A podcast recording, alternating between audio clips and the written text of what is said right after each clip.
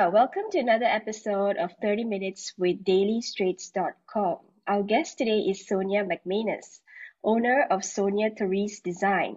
Sonia's fashion career started abruptly following the aftermath of the Christchurch earthquake in 2011 when she lost her previous engineering business and was looking for a new path in life. Having always been passionate about beauty, Sonia decided to dabble into the world of jewelry designing in 2017. Completely self-taught, she started her line by only using recyclable items and in 2020 received an invitation to be a part of the New York Fashion Week. Later this year, Sonia expected to showcase her line again in person at the New York Fashion Week and for the first time at the Paris Fashion Week. As an indigenous designer, Sonia strongly believes in the importance of finding meaning and intent in every item that she creates, with each piece telling a story and having a connection to the past and the future. So today we're going to speak to Sonia on what methods she took to teach herself jewelry designing and how she marketed her business from the get go. Hello, Sonia. Thanks for joining us today. How are you? Ah, kia ora. I'm very, very well. Thank you so much for having me. It's great to be here. Awesome. Um, so we'll dive right into the question. So thank you for speaking to us from beautiful Christchurch. So, um, what business um, you were running before you started your jewelry business? Um, immediately prior to the Christchurch earthquakes in 2011, I was um, running a small consultancy uh, here in Ōtautahi, Christchurch. Um, my background is in engineering geology and specializing in risk and resilience. So that was, that was what I was doing. That business went under and following that experience with the Christchurch earthquakes, I chose to get a, a job. I got a, um, an account management job within the retail sector. And that was what I was doing as I transitioned and decided to become a jeweler. Okay, great. So that was in 2011 and mm. your business, Sonia Therese Design started in 2017. So, um, in, in in between that, right, how did you decide on doing jewelry? Like, why jewelry? I think I've always been passionate about the stories that can be told with jewelry. Um, it was never, it was not a conscious decision to become a jeweler to begin with. I was in a, in a job and in an environment here in Christchurch. It was quite a crazy time to be um, living in Christchurch. We had massive damage from the Christchurch quakes. We were still under, under experiencing a lot of, a lot of earthquake. Um, it was very stressful place and my out outlet was creativity. And the job that I, that I was doing had almost no creative outlet and it became completely untenable for me. So I started making jewelry as an outlet for myself, actually, for my own mental and, and emotional health. And I think jewelry for me became, um, jewelry for me became, uh, a, a way to see the beauty in the world. Our environment here was incredibly broken and it was, it was my way of, of seeing beauty and remembering that there was beauty in the world and expressing that. Okay, so that's very beautiful. So take us back to 2011, 2012, you know, what did the, what was the first thing you do you did to actually teach yourself designing? Did you go online, uh, join a class? Yeah, yeah, yeah, I did actually. I was, um, I didn't take any classes. I, um, I think my engineering brain told me that I could probably do this for myself. So I I had some materials and I had some design ideas and I, I literally just taught myself. If there were things that I didn't know how to do, I would Google them. I would jump on YouTube. I would find out how other people made certain things. Um, and so I did a lot of, I did a lot of research, I guess. I, I wasn't, um, I wasn't conscious of trying to learn a specific skill. It was more that I had an idea and a design in mind and I needed to know how to bring that to being. And so I was looking for whatever ways I could to bring that to being. And back in the, in the beginning of it, I didn't have the materials and I didn't have the, the tools, the specialist tools that I do today. So I made a lot of mistakes. I made a lot of mistakes, but YouTube was awesome. I, um, I, I, I, spent quite a lot of time online teaching myself and then applying what I learned in practice out in my garage, just playing and pottering and, um, yeah, like I say, making a lot of mistakes. All right. So how long did it take you for you to master the art of jewelry on your own? Gosh, I don't know that I've actually mastered anything. If I'm really honest with you, I think I've become quite adept and quite proficient. Um, I guess if I if I was to say, for example, soldering silver and gold, let's take that as a great example. Um, that would have taken me, gosh, years, three years, three years to, to really get confident with being able to to do that. Um, so I, I I, I would definitely put it in the years and I'm still learning every single day. Every day I go out to the studio, I am trying to extend myself. So it, they say 10,000 hours, I think is, is the, the, the common thought process. It takes 10,000 hours of practice to become um, proficient at anything. Um, I'd, I'd put my hand up and say it's at least 10,000 hours. Yeah. So what's that? Five years. so the first few years when you were going, right, and uh, you were making all those mistakes, you didn't give up. You still went ahead. Like, what did you tell yourself? I, I'm probably quite a stubborn person. Um, I'm, I have a philosophy that, you know, what if, what if the, the thing that you're really looking for is, it happens tomorrow? And so why would you give up today? What if you just kept going one more day and, and had a go? I, I had a very clear, um, vision in my head of what I wanted to make. So from a, an individual piece perspective, I, I know what I want to make. And so I'll persevere until I get something or it, or it evolves into something even more beautiful. So I guess it's just probably stubbornness and perseverance what do I tell myself? Um, I used to tell myself, I used to tell myself, oh my goodness, you can't be that silly. You've got to be able to work this out. Come on, you've got a good brain on you and you know how to do this. You can do this. Um, now I'm probably a lot more uh, allowing of that process, the creative process, which um, by definition means that you need to be making mistakes. That's where the best designs and the best ideas come from is that, making mistakes part of it. So you were working and you were a mother and you were doing this in the side. So how many hours did you spend a week, you think? You remember? On on the jewelry?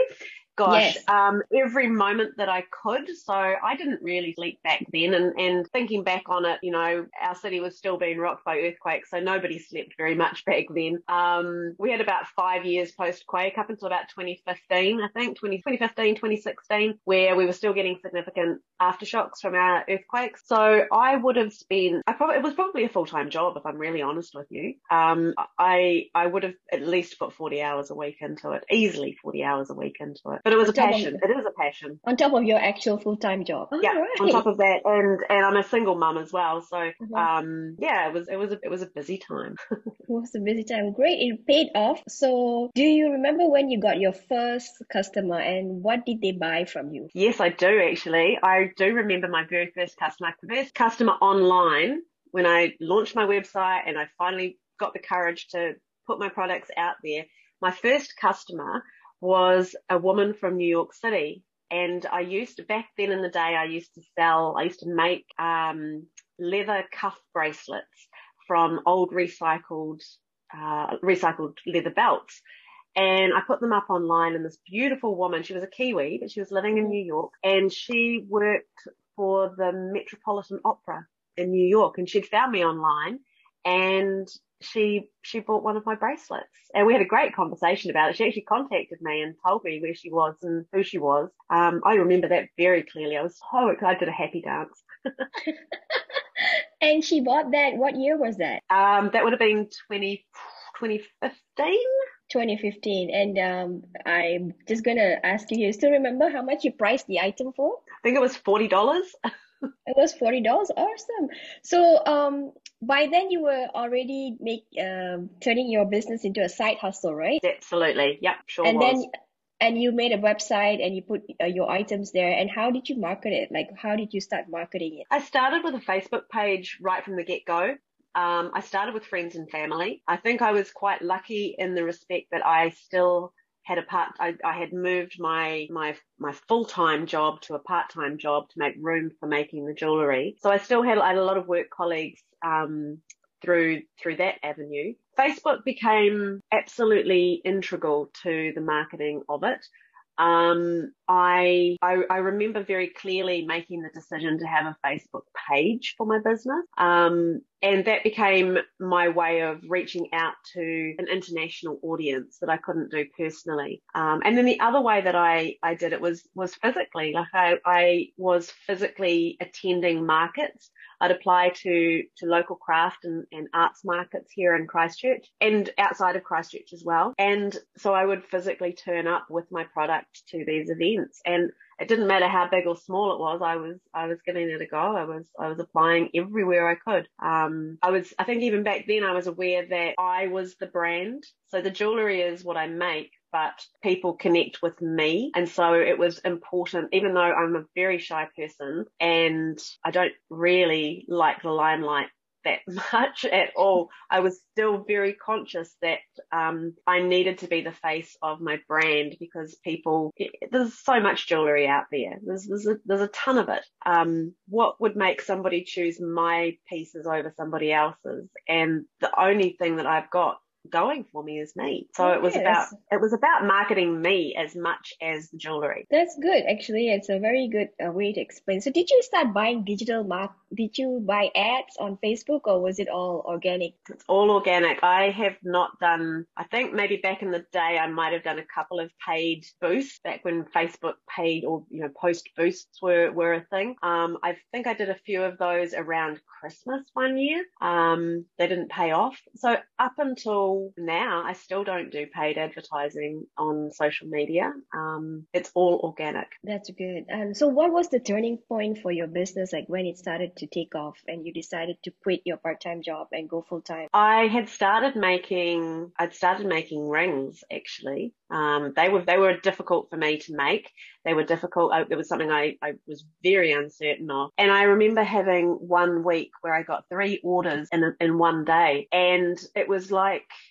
it was that classic epiphany moment where you go, imagine if I put all of my time into this, then into the jewelry, I could actually have a full-time gig here. This isn't a side hustle anymore. And it was, it was literally, it was literally that decision. It was, it was going, oh my gosh, I could do this. I really, really could do this. And I never really looked back. So that when I decided to do that, I, and I, and I quit the, quit the job and went full-time in the jewelry. Um, I immediately made sales. Sales would come in, and I think it's very much. Um, I believe that um, energy flows where attention goes, and for me, putting my full attention, my full concentration, and my full um, appreciation into the jewelry business, that was the catalyst for success and growth. I I always ask this to all the other entrepreneurs. Did you have like a buffer? Um, because you know, leaving full time jobs or part time jobs where you get um, a fixed salary, it's quite scary.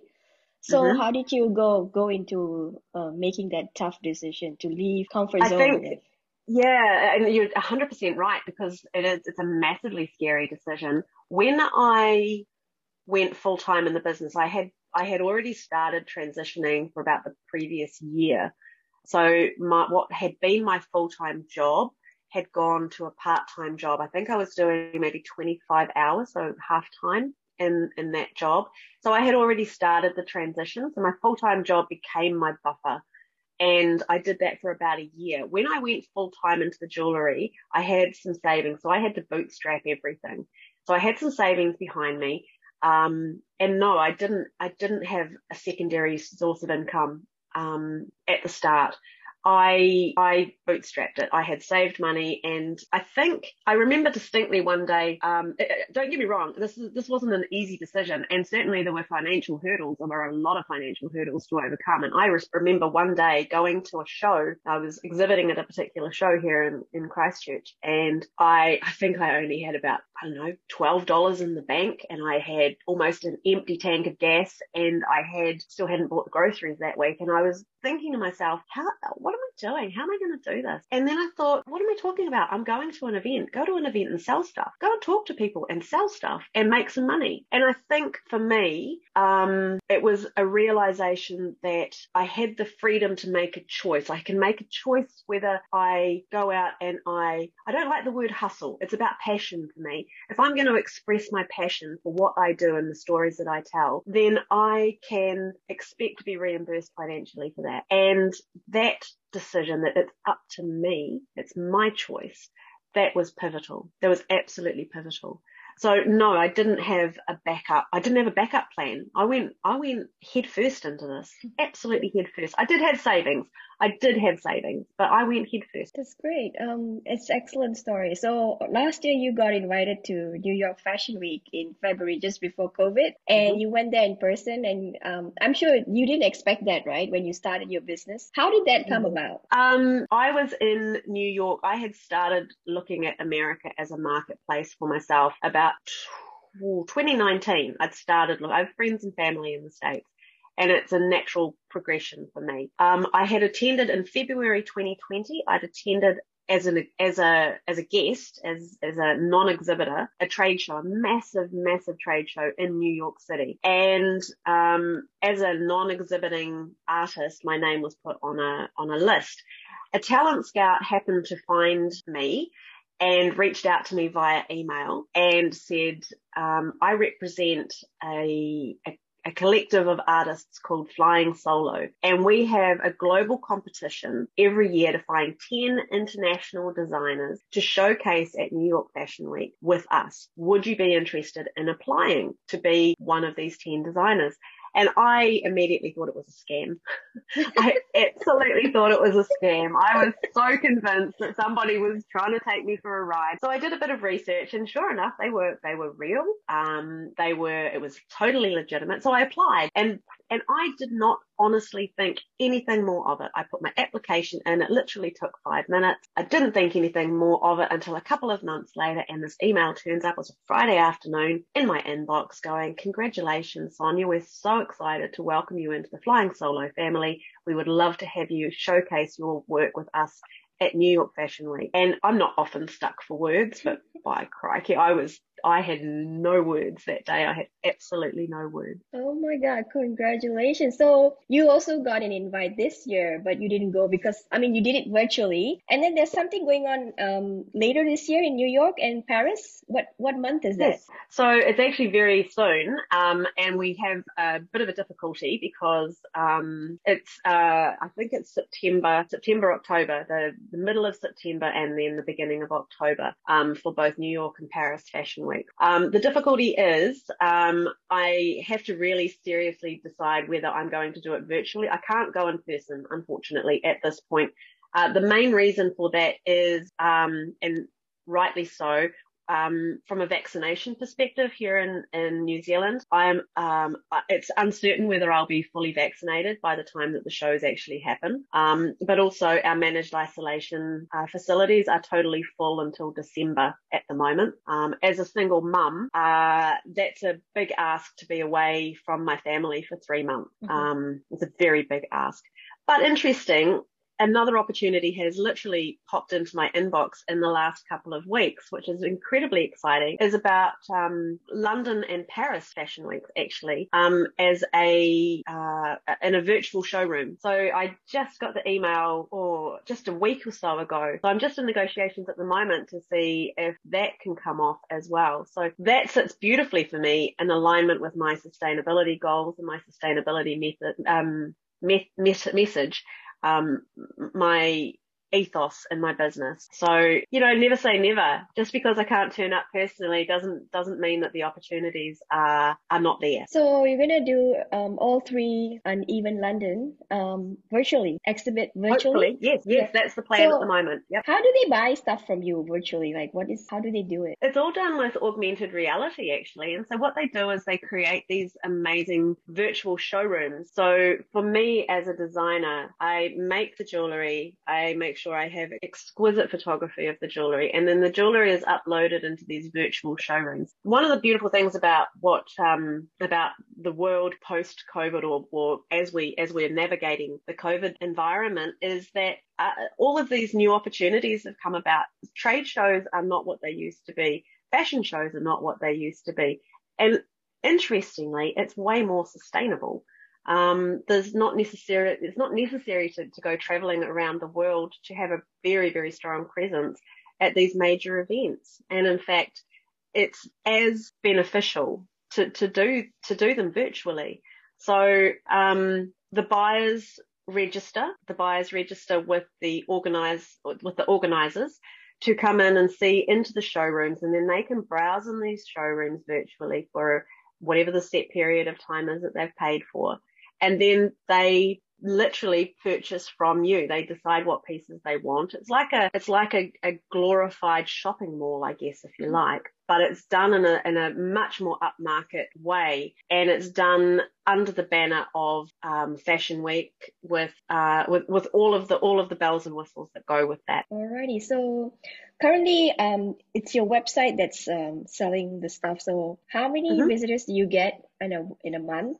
And um, the pieces, a number of pieces you sell, if you if you don't mind revealing, revealing, and also where else can you buy your um, you know your uh, jewelry? Yeah, um, I'll start with the second question first. Um, my jewelry is predominantly for sale on my website. I do also have a number of stockists here in Aotearoa, New Zealand. Um, I also have a couple of stockists in Manhattan in New York, and I've just gotten some inquiries for Europe as well. So um, that is that's that's been difficult with the COVID thing happening. A lot of our retailers here in Aotearoa have have really suffered because of the the lack of um, international tourism. Um, in terms of my website, um, I actually my analytics I'm I've just transitioned over to a brand new website, a, a, new provider, so I haven't got all the analytics right in front of me. But I sell. I'm I'm very passionate about handmade, and so I I am very specific about keeping things um, in small batches. So everything is made to order